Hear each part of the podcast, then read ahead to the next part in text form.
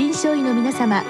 入気の論剤のパイオニア恐林製薬がお招きするドクターサロンにどうぞ。今日はお客様に宇都宮中央病院院長石光俊彦さんをお招きしております。サロンドクターは防衛医科大学校教授池脇勝則さんです。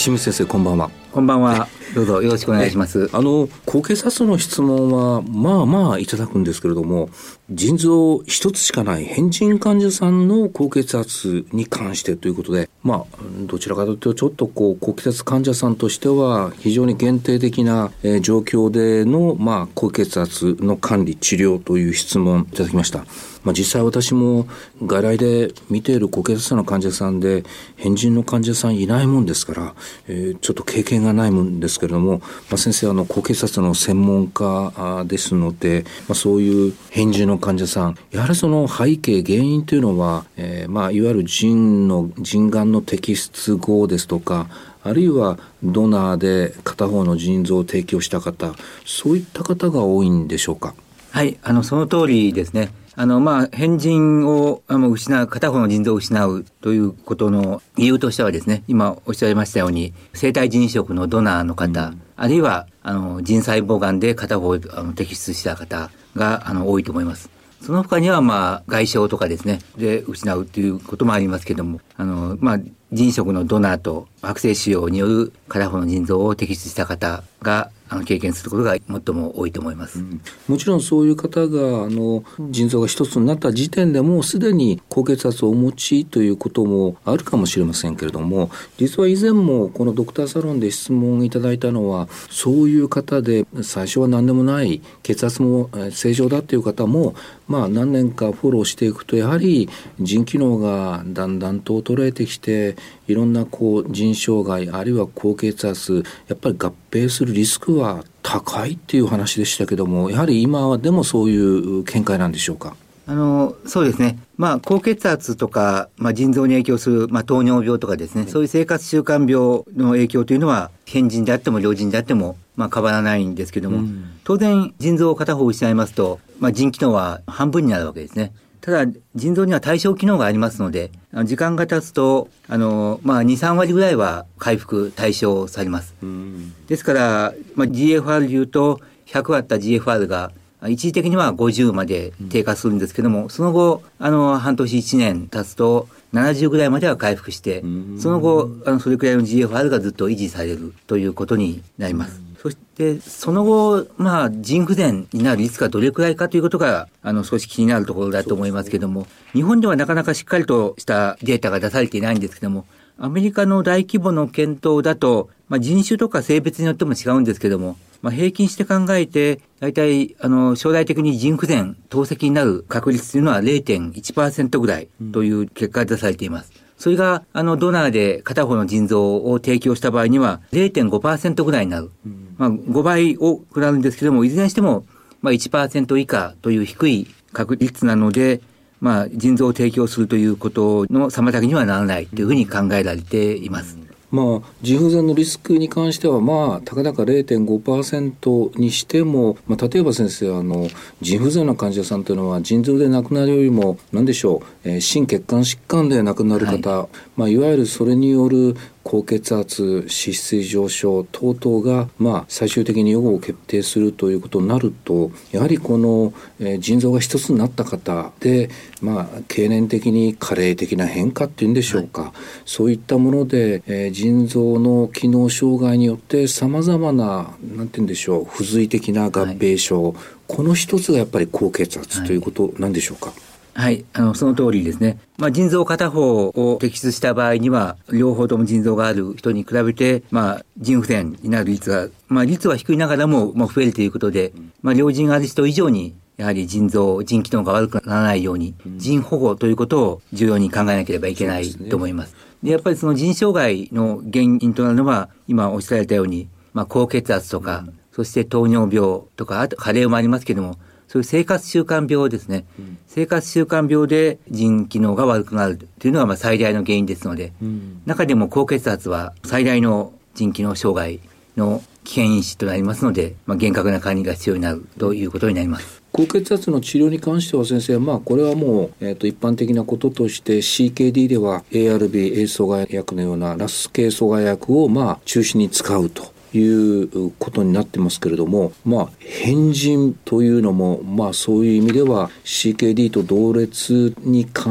えて、やはり、えー、優先的に使う薬は、まあ、日本の場合は ARB になるかと思うんですけども、そういう考え方でよろしいんでしょうか？はいあのまあ、CKD に対するあの高血圧の治療ですね。で、高圧薬としては、あの、今おっしゃられたように、AC 阻害薬や ARB のような、あの、レニン安定天神系の阻害薬を優先で用いるということが進められています。それと、あと、厳格な高圧目標を達成するということですね。うん高血圧の診断基準は140の90以上ですけれども、140の90にとどまらず、130の80未満の低い血圧を維持することが、まあ、腎機能を維持する上で重要だとされています。ということはその CKD と同じように変人の方でも高血圧があれば ARB を中心とした薬物でより厳格に、はい、えー、高圧を測るこれがまあ原則ということなんですね。はい、はいうん、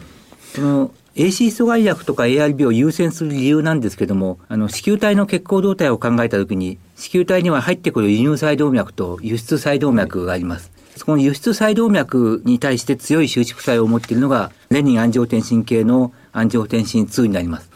まあ、その酸性を抑制する AC 阻害薬とか、あるいは安定天神2の受容体をブロックする ARB は、この安定天神2の作用を抑えて、こう輸出細動脈を拡張する、うん、そうすると子宮体の内圧ですね、子宮体の毛細管圧が、うん、あの低くなります。で、この子宮体の毛細管圧を低く保つということが、子宮体の硬化を防いで、子宮体を長持ちさせるという上で、重要だと考えられています。確かに腎機能といっても究極だと一個一個の子宮体がまあ働いてくれるということがまあ究極のことになるとするとその一個一個のまあ子宮体の保護作用がやはりこの ARB 阻害薬にあるということでそれがやっぱり優先的に使われる理由ということですね。はいわかりました。それで先生、あの、使っていって、まあ、コントロールしていくうちに、もし先生、腎機能がですね、ちょっとこう悪化してくる、まあ、クレアチニンが上がる、あるいは EGFR が下がってくる。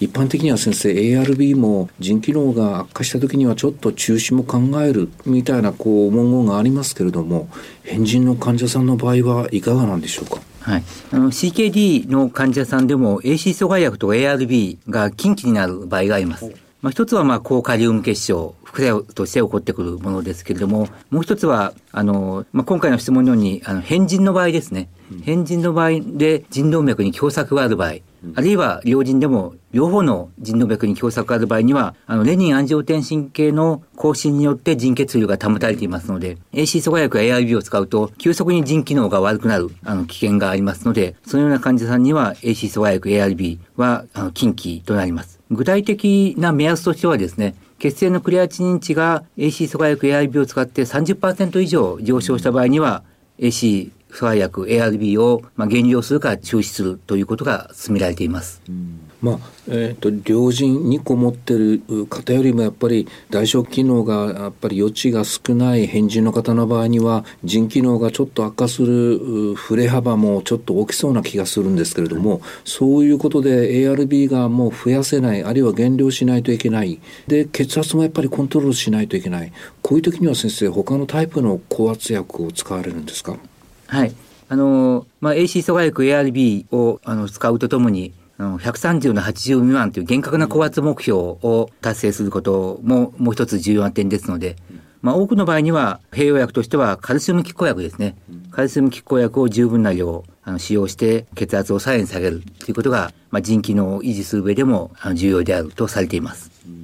あの最近あのよくミネラルコルチコイド受容体拮抗薬、まあ、これも、まあ、私正確には覚えてませんけどもああいうあのラス系の、まあ、一番の終末のところに効く薬これもあの結構あの高圧効果がこう高いように思うんですけれどもこういった変人の患者さんというのはそういった薬はこう使うようなケースっていうのはあるんでしょうか？まあ、AC 阻害薬 ARB を使うと、それにさらにミネラルコルチコイド受容体拮抗薬となると、高カリウム結晶が、あのー、少し心配になるんですけども、まあ、例えば糖尿病でとか CKD でアルブミン尿、タンパク尿が認められるような場合には、タンパク尿、アルブミン尿を減らすために、ミネラルコルチコイド受容体拮抗薬を、まあ、追加併用するということが考えられます。うん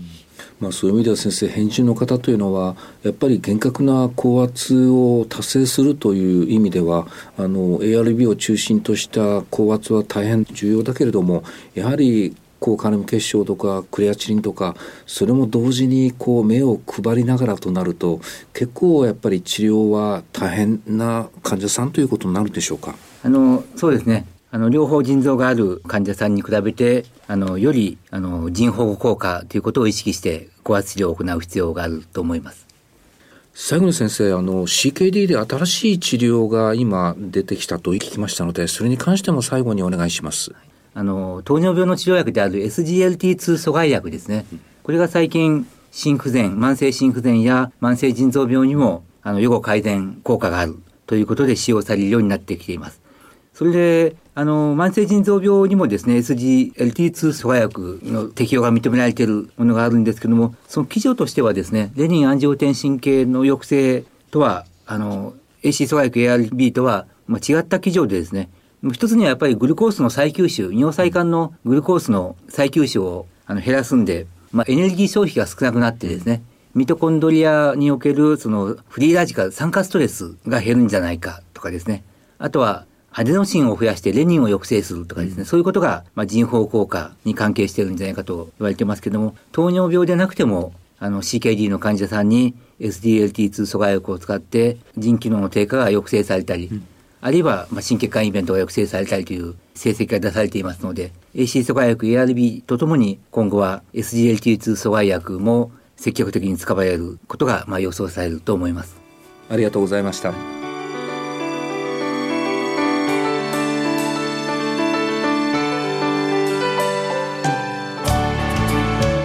お客様は宇都宮中央病院院長石光俊彦さん。サロンドクターは防衛医科大学校教授池脇勝則さんでした。